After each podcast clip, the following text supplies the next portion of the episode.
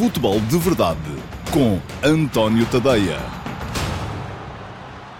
Olá, muito uh, bom dia a todos. Eu sou António Tadeia. Este é o Futebol de Verdade de quarta-feira, dia 19 de fevereiro de 2020. Hoje uh, vamos falar de futebol uh, e isso nem sempre é aquilo que vos estimula mais. É pena, mas é assim. Hoje, por acaso de manhã, escrevi sobre os problemas defensivos do Benfica várias abordagens, tentar descodificar, perceber por que razão é que o Benfica uh, sofre golos neste momento, quando já houve uma altura da época em que não sofria.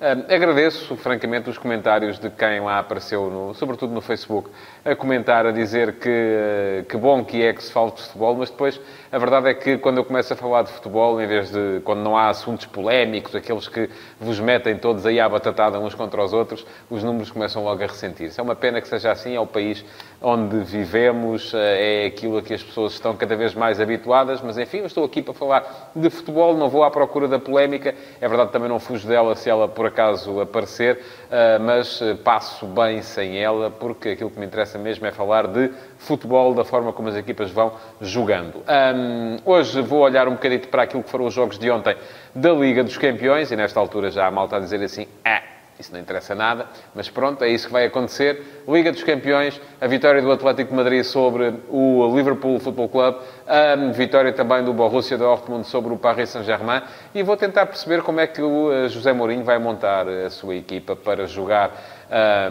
mais logo contra o Rasenball Leipzig, sem pontas de lança, porque Harry Kane está lesionado, Son partiu um braço, e aquilo que vai acontecer, muito provavelmente, é uh, aparecer ali Lucas Moura a fazer, a fazer que é aquilo que não é, uh, que é avançar de centro. Mas um, vai ter naturalmente que ser assim. Antecipação também dos jogos de hoje da Liga dos Campeões já não parecem tão interessantes como os de ontem. Os de ontem foram particularmente interessantes, ou pelo menos prometiam bastante.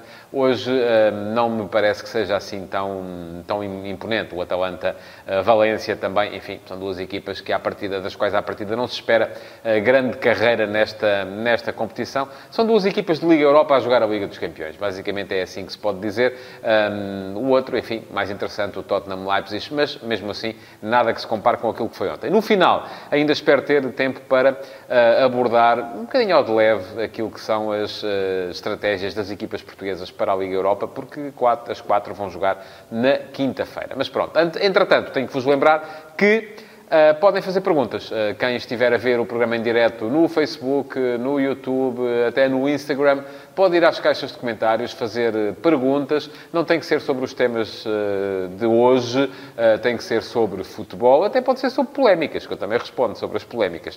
E assim sempre me ajudam a fazer subir um bocadinho os números da coisa. Mas pronto, estou a brincar. Vamos então, deixem as vossas perguntinhas nas caixas de comentários e no final deste Futebol de Verdade uns 5, 7, 8 minutos depois, eh, mais ou menos por volta das 13 horas, eu vou estar no antoniotadeia.com para responder às perguntas que tiverem sido deixadas em direto nas caixas de comentários durante a emissão de hoje. Vamos lá a isso então?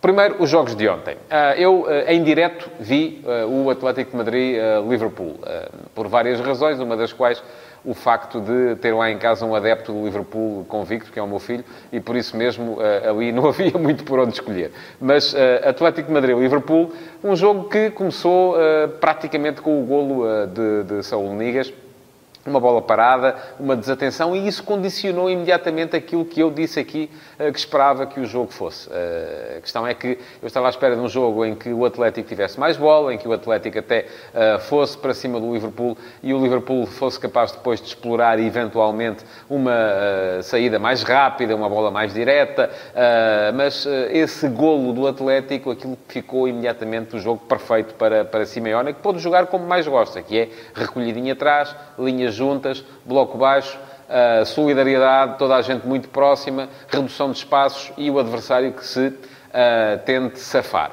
Não conseguiu. Não houve praticamente uh, Sadio Mané no jogo, aliás, foi o primeiro a ser substituído por uh, Jürgen Klopp. Um, também não me parece que nem Firmino nem Salah uh, tenham sido uh, particularmente importantes para a forma como o Liverpool, que teve sempre muito mais bola, mas não foi capaz de criar grandes situações de perigo para a baliza do Atlético. Portanto, acabou por ser uma vitória, no meu ponto de vista, justa do Atlético de Madrid, que vai deixar uma segunda mão muito, muito interessante em Anfield Road, porque 1 a 0, enfim, não é nada. O Liverpool já foi, na época passada, com 3 a 0 do Camp Nou e conseguiu virar a eliminatória em casa, chegar a Anfield e defender uma vantagem mínima não vai ser coisa fácil para este Atlético de Madrid, por mais cholista que seja a equipa do Cholo Simeone, por mais solidária, por mais garra que meta em campo nesse dia, mas uh, aquilo jogar ali perante o copo e segurar um 1 a 0 parece-me virtualmente impossível, a não ser que o Atlético consiga fazer golos em Anfield. E o Liverpool também tem sido quase sempre uma, um exemplo de solidez defensiva. No outro jogo, um, Borussia Dortmund recebeu o Paris Saint-Germain e surpreendeu uh, Thomas Tuchel com a forma como colocou a equipa a jogar de início. Três defesas, ele veio no final dizer que já tinha jogado assim, uh, e é verdade, uh, num jogo da Taça de França, e explicou a razão pela qual optou pelo, pelo, sistema que sacrificou um dos avançados, fosse ele Cavani ou Icardi, para fazer entrar mais um defesa central, aparecendo num 3-4-3 que deixava na frente Mbappé, Neymar e uh, Di Maria. Ora, aquilo que alegou Tuchel era que queria ter a equipa mais junta também, aí está, maior controle dos espaços, parece ser uma obsessão no futebol de hoje em dia, e uh, maior facilidade para sair em construção, porque os jogadores também, precisamente por estarem mais próximos uns dos outros, uh, a equipa poderia não perder tanto a bola. A verdade é que não se pode, depois de, de, de, fazer uma alteração destas, em que troca um sistema mais ofensivo por um sistema mais defensivo, vir dizer que a coisa não correu bem porque os jogadores tiveram medo. Ora, a mim parece-me que uh, o medo muitas vezes são os treinadores que o instigam nas equipas quando lhes mudam a cara para uh, contrapor uh, da melhor forma estra estrategicamente ao sistema do adversário. E foi isso que fez Tuchel. Acabou por ser melhor o Borussia e acabou por ser melhor porque, mais uma vez, Erving Haaland mostrou ao que vem. Foram mais dois golitos, enfim, já vão 10 na edição deste ano da, da Liga dos Campeões e isto uh, parece, parece, enfim, difícil de explicar como é que o miúdo uh, norueguês, uh, que estava no campeonato da Áustria, chega à Bundesliga, marca golos sobre golos, já os marcava na Áustria também, e sobretudo na Liga dos Campeões contra adversários do mais alto coturno, acaba também por, por ser capaz de os fazer com a simplicidade, como se fosse tão fácil como respirar. a mim parece-me que a coisa que me faz mais confusão é como é que Haaland foi tão barato no mercado de, de inverno. Porque isto já se percebia que era isto que aí vinha. Fez-me a impressão que ele não tivesse ido uh, do uh, Red Bull Salzburgo para o uh, Leipzig, que é a equipa do mesmo grupo, mas ainda bem que assim foi, já o disse aqui uma vez, porque isto até vem mostrar que, afinal de contas, não está tudo feito entre as equipas do mesmo grupo financeiro. Um, e fez-me a impressão que o Borussia tenha pago apenas 30 milhões de euros por um jogador que garante golos. Isto é, é meter Haaland em campo quando ele está sem marcar há 30, 40 minutos, toda a gente acha estranho. Uh, já se começa a falar numa série de minutos de seca para o avançado norueguês. Uh, Parece-me que vamos ouvir falar muito de Haaland nos tempos mais próximos. Uh, Parece-me ser, francamente, o maior prodígio de área que aparece no futebol mundial desde Marco van Basten. E digo Marco van Basten porque Cristiano Ronaldo Ronaldo é um jogador global, não é um jogador apenas de área. Ah, agora, jogador de área, finalizador por excelência, jogador que faz golos sobre golos, ah, parece-me que Haaland está ao nível dos melhores da história da modalidade. Veremos como é que vai ser a segunda mão. À partida, parece-me com este resultado, o Paris Saint-Germain é favorito, ainda por cima fez um gol fora, ah, tem todas as condições para, no Parque dos Príncipes, em mais 90 minutos, ser capaz de dar a volta a este Borussia, mas, mais uma vez, vai precisar de solidez defensiva, porque se não a tiver, acaba, hum, se sofrer golos e se Haaland estiver nos seus dias, eh, vai ser muito complicado para a equipa francesa superar eh, a barreira dos oitavos de final e já se sabe que se isso acontecer, então Tuchel pode muito bem eh, ir à vidinha dele, porque em Paris não fica, com certeza, durante muito mais tempo. Hoje temos mais dois jogos da Liga dos Campeões, já, já aqui falei nisso. Uh, Atalanta-Valência parece-me um jogo menor, um jogo entre duas equipas de Liga Europa. Uh, uma delas vai passar para a próxima fase, mas dificilmente seguirá dessa próxima fase depois uh, para as meias finais. mas ainda assim parece-me mais interessante o jogo entre o Tottenham e o Leipzig. Porquê? Bom, é à partida porque há portugueses envolvidos, não é? Mourinho é treinador do Tottenham, uma equipa que tem também Jetson. Jetson deve começar no banco, como tem começado quase sempre. Um, depois, porque também aqui há uma espécie de confronto de estilos. Um uh, Leipzig mais ofensivo, um Leipzig que faz do poderio atacante a sua principal arma, embora tenha conseguido resistir em Munique ainda há, pouco, há poucos dias com um empate 0 a 0 frente ao Bayern, mas parece uma equipa que tem jogadores como Timo Werner, uma das suas principais armas, e é a equipa para fazer golos em qualquer estádio. Parece-me que vai ser nisso que vai apostar a equipa alemã. Do outro lado, um Tottenham que já deixou de ter Harry Kane e agora deixou de ter também Son, que partiu um braço. Aliás, podem ler sobre isso no antoniotadeia.com, um perfil do avançado sul-coreano. Vou confessar-vos, começámos a fazê-lo porque ele estava a ser particularmente importante para a equipa de Mourinho e depois caiu a lesão em cima do, do texto e acabou por tornar-se atual também por causa disso, porque uh, Mourinho vai deixar de poder contar com ele, muito provavelmente até final da temporada. Ora, quais são as opções? À partida para hoje, uh, parece-me que só há uma, que é jogar com uh, Lucas Moura, apoiado por Bergwijn e por uh, Dele Alli, dois jogadores móveis, três jogadores móveis na frente de ataque, o que é complicado para uma equipa que joga em casa uma primeira mão na Liga, na, na Liga dos Campeões, porque já se sabe que nestas circunstâncias muitas vezes é preciso um ataque mais massivo, é preciso ter mais presença na frente, estar mais dentro da área do adversário e não vai ser essa, com certeza, a principal faceta da equipa do Tottenham na partida de mais logo. Um, havia um, há um ponta de lança, um jovem uh, irlandês, uh, uh, que Mourinho diz que não está ainda preparado, e com certeza não está. Eu, cada vez que ouço falar em Parrott, lembro-me sempre do sketch dos Monty Python, mas não, não, não estará com certeza. E este, este move-se, ao contrário do, do papagaio dos Monty Python, mas não estará ainda com certeza à altura para jogar uma partida de Liga dos Campeões. Foi isso, pelo menos, que disse Mourinho. Curiosidade para ver como é que o jogo vai correr. Vai ser um jogo mais aberto, com certeza. Um jogo com as duas equipas mais uh, uh, um jogo mais dividido, um jogo com mais bola nas duas balizas do que aquilo que seria, com certeza, se o Tottenham tivesse Kane e Son, dois atacantes de nível uh, mundial, os dois atacantes que a equipa tem de nível mundial. Quero lembrar-vos para hum, fazerem perguntas. Podem deixar perguntas na, nas caixas de comentários deste Futebol de Verdade, seja no Facebook, no Instagram ou no YouTube. Já sabem, no final uh, deste Futebol de Verdade, uns 5, 7, 8 minutos depois, por volta das 13, vou estar no montoniotadeia.com para uh, responder às perguntas que tiverem sido deixadas durante a emissão em direto de hoje. E para já, pequeno lamiré uh, para os jogos de amanhã na Liga Europa. Três equipas portuguesas a jogar fora. Sporting Clube Braga, uh, Sport Lisboa e Benfica e Flóculo do Porto. Apenas uma joga em casa, o Sporting. E o Sporting com um jogo uh, complicado perante um adversário, o Istambul Başakşehir, que é uh, forte no contra-ataque. Estou curioso de ver qual vai ser a estratégia ou qual vai ser o sistema utilizado por Silas para esta partida. A partida não tem Mathieu, portanto, não tendo Mathieu, já se percebeu que é muito complicado para o Sporting jogar com três atrás seja através da integração de Ilori, que já, já foi mais tempo disso do que é neste momento, seja através da integração de Borja. De qualquer forma, volto a dizê-lo, parece-me que este Sporting, desde que perdeu o Bruno Fernandes, sobretudo, uh, parece-me menos fadado para jogar com três atrás, ao contrário daquilo que tem dito uh, Jorge Silas, por exemplo. Depois, nas equipas que jogam fora, to quase todas elas com uma ausência. O Porto sem uh, Otávio, porque está castigado, parece-me que é um motivo ideal para fazer entrar em campo Romário Baró. Ainda por cima, perante um adversário mais atlético, como é o Leverkusen, acho que Romário Baró é jogador para uh, pegar naquele meio-campo do Flóculo do Porto e para auxiliar da melhor forma o meio-campo composto por Sérgio Oliveira e por Cristiano Uribe.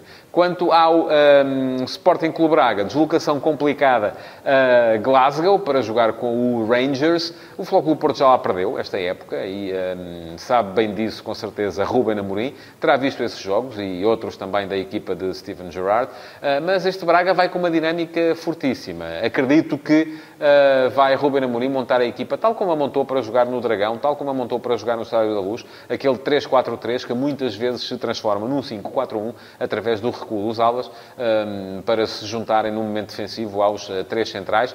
Algum perigo pela forma como a equipa encosta atrás, mas a equipa sobreviveu muito melhor a isso na luz do que tinha sobrevivido no Dragão, apesar de ter ganho os dois jogos também, como é evidente.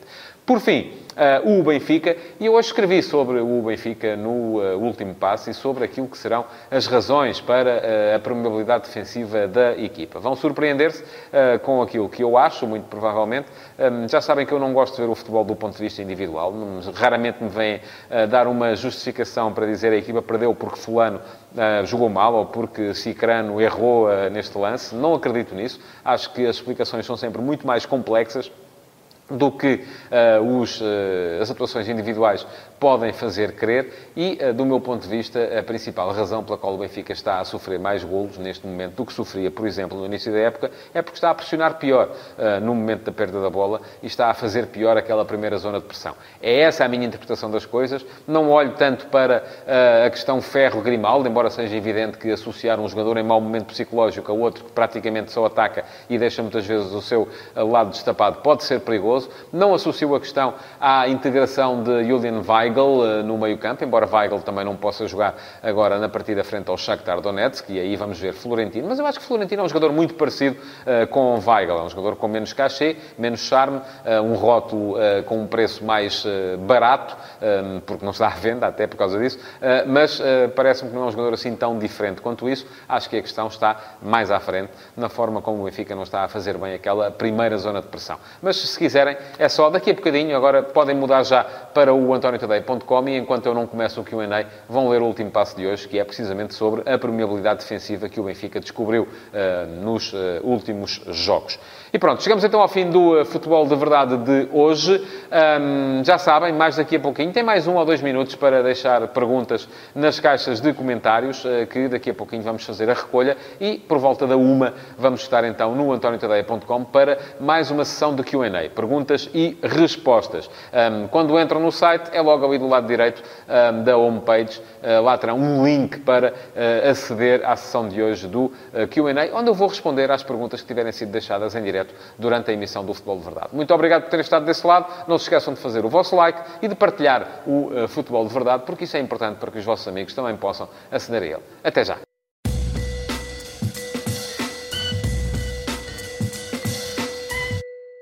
Olá a todos, cá estou mais uma vez agora para o um, QA, perguntas e respostas de hoje, quarta-feira, dia 19 de fevereiro de 2020. Um, temos muitas perguntas hoje, algumas particularmente interessantes. Hoje esmeraram-se e estiveram bem, os meus parabéns, uh, porque já me fizeram refletir. E isto também é muito importante, uh, porque muitas vezes uh, nem pensamos muito nas coisas até o momento em que alguém vêm confrontar-nos com elas. E hoje há aqui questões, recomendo vivamente que vejam este Q&A até ao final, porque há aqui questões que me parecem bastante, bastante interessantes. Um, já sabem como é que isto funciona?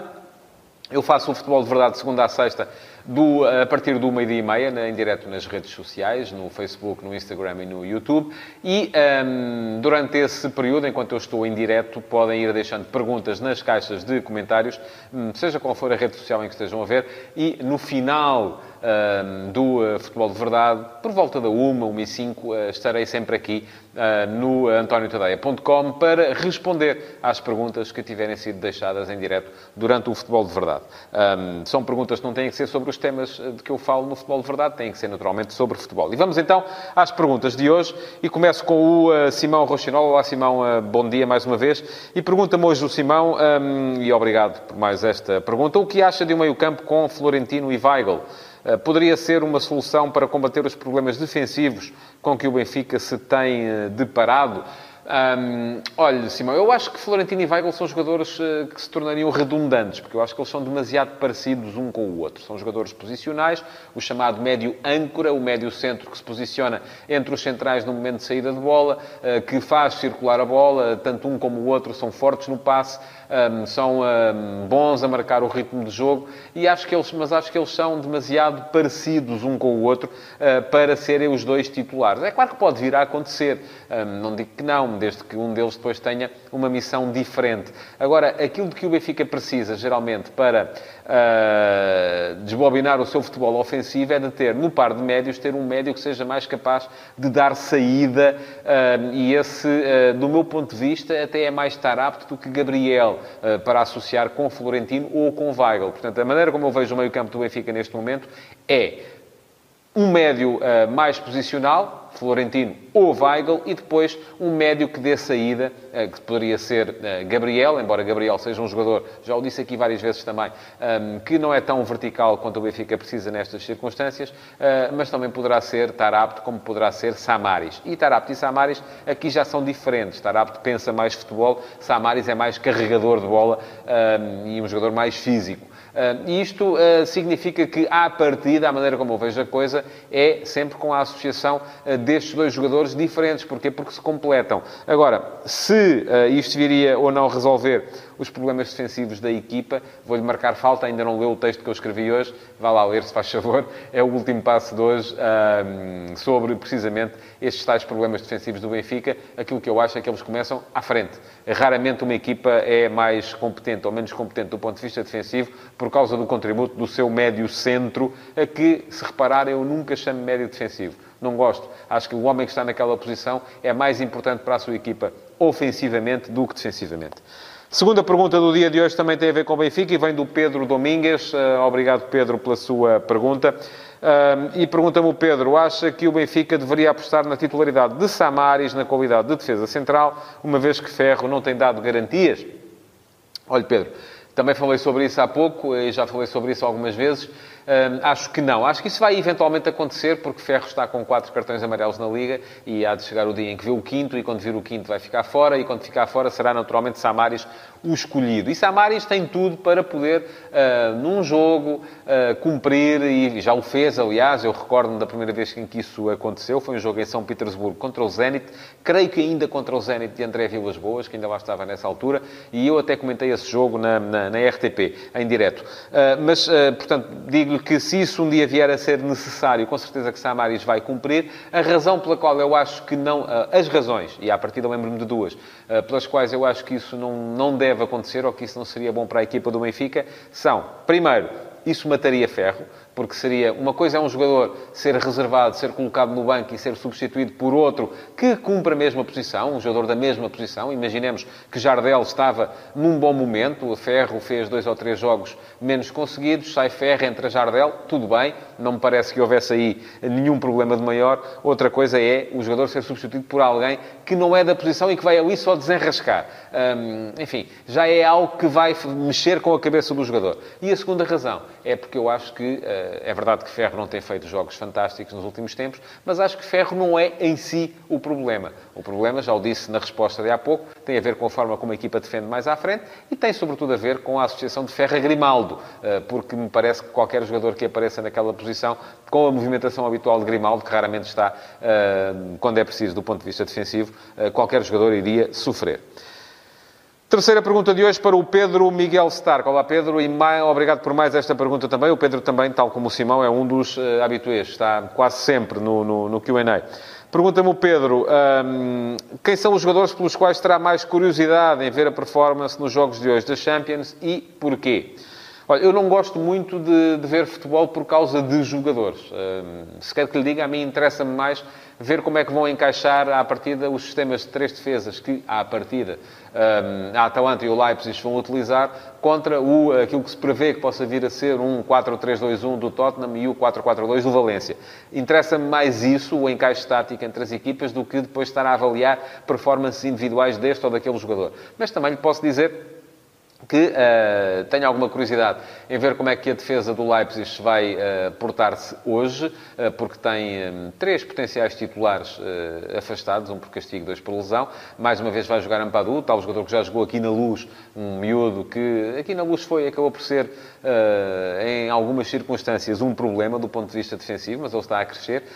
tenho mais curiosidade em ver também, e já falei nisso há pouco, como é que José Mourinho vai resolver a questão da ausência de um verdadeiro ponta de lança como é que vai jogar ali Lucas Moura, como é que uh, depois uh, Bergwijn e, e, e, um, vai apoiá-lo, como é que vai também apoiá-lo Dele Alli, qual vai ser o contributo do Lo Celso em termos ofensivos para a forma como a equipa uh, vai estar em campo hoje. No outro jogo, enfim, a equipa do Valência é uma equipa que me suscita pouca curiosidade. Parece-me uma equipa demasiado básica para, para este tipo de, de, de, de cenários.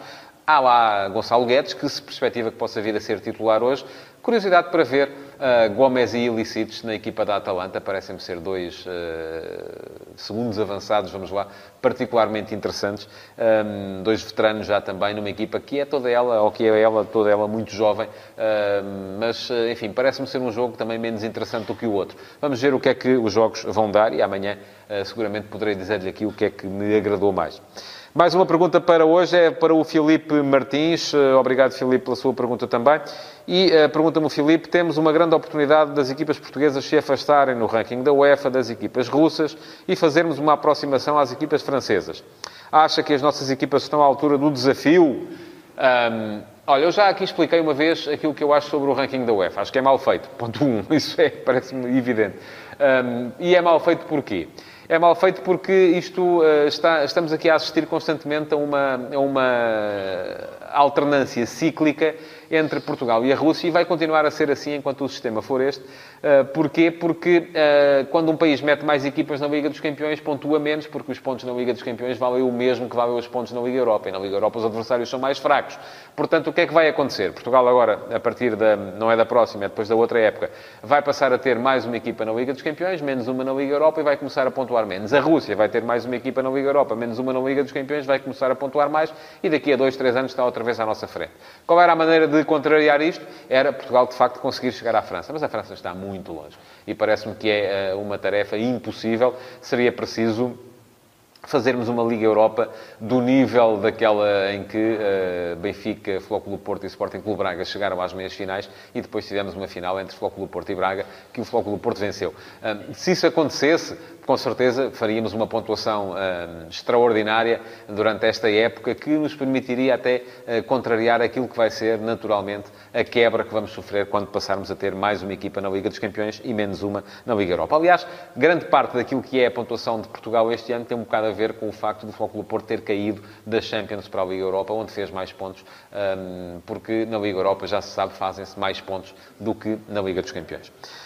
Mais uma pergunta, Pedro Patrício, e pergunta-me o Pedro, hum, não acha, e obrigado pela sua pergunta também, Pedro, não acha que o nome do Vitória Sport Clube está a ser injustamente arrastado para a lama com o caso Marega, hum, com os exageros e alguma hipocrisia na comunicação social? Os jornalistas são sempre os culpados de tudo e mais alguma coisa. Eu vou-lhe dizer duas coisas sobre isto. Primeira, acho que se o nome do Vitória Sport Clube está a ser arrastado para a lama, é uma injustiça, sim. Segunda, não me parece que seja a comunicação social que está a, colocar conotações clubistas nesta questão uh, marega. Vamos lá ver. Eu acho que já o disse aqui também. Idiotas há em todos os clubes. Um, há no Vitória, há no Sporting Clube Braga, há no Futebol Clube do Porto, há no Sporting Clube Portugal, há no Sport Lisboa e Benfica. Isto só para falar naqueles que andaram nas competições europeias este ano. Mas idiotas uh, estúpidos, atrasados mentais, eh, todos os clubes os têm. Agora, o problema não é a comunicação social, não são os jornalistas. Aliás, eu já falei contra isso várias vezes. O problema aqui é que depois os adeptos, e nas redes sociais, nomeadamente, isso é muito frequente, quando acontecem casos destes, só estão preocupados em dizer: Ah, mas os adeptos do clube que agora se está a queixar também já se portaram mal no dia X ou no dia Y. Ou a dizer: Ah, mas o jogador hum, do meu clube também já foi insultado e nessa altura altura ninguém ligou. Enfim, houve uma diferença grande entre o caso Marega e todos os casos uh, de uh, racismo ou de insultos racistas uh, no futebol português, foi que Marega saiu do campo. os outros não tinham saído.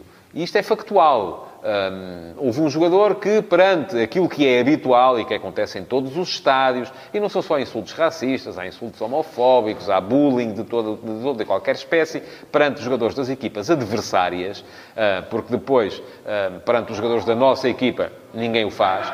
Uh, mas uh, nessas circunstâncias, uh, Marega saiu do campo e criou aqui um precedente que fez um risco no chão e é a isso que a comunicação social está a reagir. Não é por ser o Vitória, porque francamente eu não acho que os adeptos do Vitória sejam mais racistas do que os adeptos de qualquer outra equipa em Portugal. Aliás, até acho, vou-lhe dizer mais, uh, e vou citar as palavras de Jorge de Pinta Costa ontem, uh, porque acho que ele tem razão, isto não foi um caso de racismo, foi um caso de estupidez, porque eu acho que as pessoas que fizeram aquele hu hu hu uh, para Marega, com certeza, se calhar até nem são racistas. Simplesmente acharam que podiam ali desestabilizar um jogador da equipa adversária. São sobretudo clubistas, e esse é que é o grande problema, é clubite, embora o racismo seja um problema sério e que tem que ser atacado e que não pode ser, de forma alguma, aceito nem tolerado. Mais uma pergunta para hoje, para o Micael Salgado. Ah, obrigado pela sua pergunta, Micael. Pergunta-me o Micael, olá, qual o clube que, no seu ponto de vista, tem mais hipóteses de vencer a Champions League? Olha, Micael, são os mesmos de sempre, não é? Acho eu. eu. Eh, se tivessem que me perguntar, eu diria Liverpool. Parece uma equipa mais forte do mundo uh, neste momento. Apesar de ter perdido ontem contra o Atlético de Madrid. Acho que, num segundo plano, podemos colocar, até porque está pouco centrado no campeonato e quererá com certeza uh, dar um, uma, fazer uma, uma afirmação perante a UEFA, o Manchester City, o Real Madrid, o Futebol Clube Barcelona, o Bayern, até eventualmente uma Juventus, enfim, parece-me que há uh, algumas equipas com hipóteses de lá chegar. Uh, as outras parece-me que ainda têm que pedalar um bocadinho para conseguir equiparar-se a estas, mas recordemos que ainda no ano passado o Tottenham, por exemplo, esteve na final e uh, as coisas tendo corrido melhor naquele dia em específico, uh, poderíamos estar a falar de um Tottenham campeão da Europa, que seria uma surpresa para toda a gente. Mais uma pergunta para hoje, para o José Roque, e temos mais três até ao final. Ah, obrigado pela sua pergunta, José Roque. Na sua opinião, faria sentido criar-se uma terceira divisão nacional que servisse de ponte entre os campeonatos distritais e o Campeonato de Portugal? Olha, acho que sim. Ah, e acho que isso resolveria, sobretudo, um problema que a mim me parece ah, preocupante, que é o facto de haver demasiadas equipas a descer no Campeonato de Portugal, porque depois tem que haver demasiadas a subir nos distritais. Se formos a pensar que pelo menos o campeão distrital de cada um dos distritos tem que subir eh, e que só há quatro séries eh, no Campeonato de Portugal, isto significa que depois tem que haver muitas equipas a descer por série no Campeonato de Portugal para o número de, de, participantes se manter. Ora, isto, do meu ponto de vista, é preocupante. Faz falta aqui, de facto, um escalão intermédio. Não resolveria uma outra questão, que é o facto de depois os campeões de cada série no Campeonato de Portugal não, não subirem todos. Eh, e eu isso acho preocupante também e acho absurdo que uma equipa seja campeã da sua série no Campeonato de Portugal e depois ainda tenha que ir jogar um play-off de promoção e acabe por não subir. Gosto dos play-offs de promoção quando se trata de segundos, terceiros, quartos classificados. Agora, uma equipa que é campeã de série tem naturalmente que subir. Portanto, acho que sim, acho que o, o, o quadro competitivo deveria ser repensado uh, para que estas coisas se casassem todas melhor umas com as outras. Mais uma pergunta para hoje, é a penúltima, vai para o Sandro Castanho. O Sandro também é dos uh, habituês. Obrigado por mais esta pergunta hoje.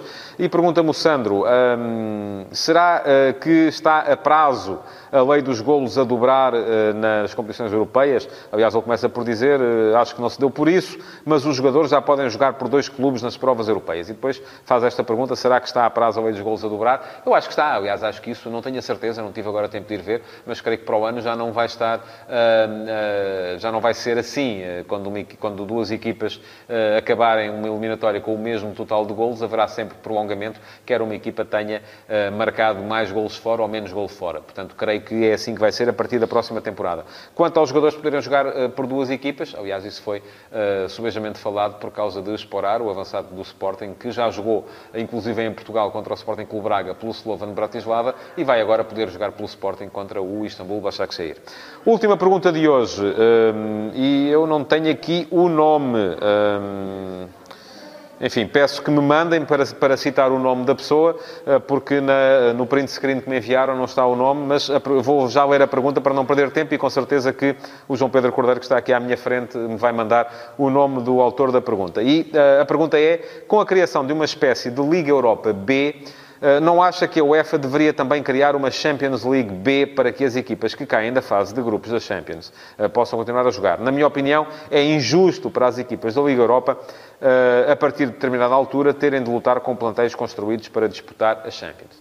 Olha, eu acho que tem razão de fundo, e já vou dizer o seu nome, eh, mas acho que tem razão de fundo numa, numa situação. É que eu eh, não sou de todo favorável a esta situação das equipas começarem a jogar uma competição e depois, por fracassarem nessa competição, acabarem por ir jogar uma outra competição durante a época. Mas, tal como o, o quadro competitivo em Portugal, creio que o quadro competitivo das competições europeias também deveria ser alterado. Porque Nada disto está adaptado àquilo que são as circunstâncias da modernidade.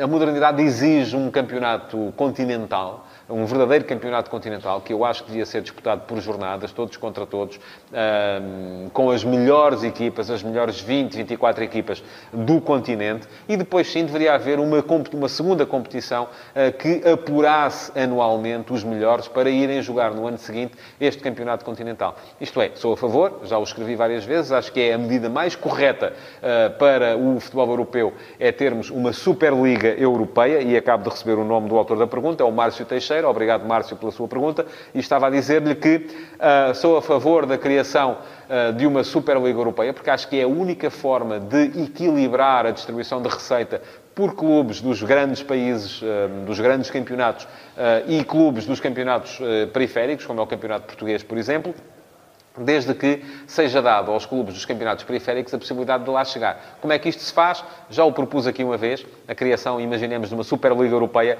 para a qual se apurassem no primeiro ano, 24 equipas. Estas 24 equipas uh, seriam, por exemplo, os 16 um, presentes nos oitavos de final da Liga dos Campeões, aqueles que estão a jogar agora, nesta semana, mais os oito presentes nos quartos de final da Liga Europa. Estas 24 equipas jogariam a, a, a Superliga e todos os anos os quatro últimos desta Superliga desceriam para o patamar abaixo e os vencedores de uma Liga Europa que, fosse, que se continuaria com certeza a jogar iriam jogar uh, a Superliga no ano seguinte.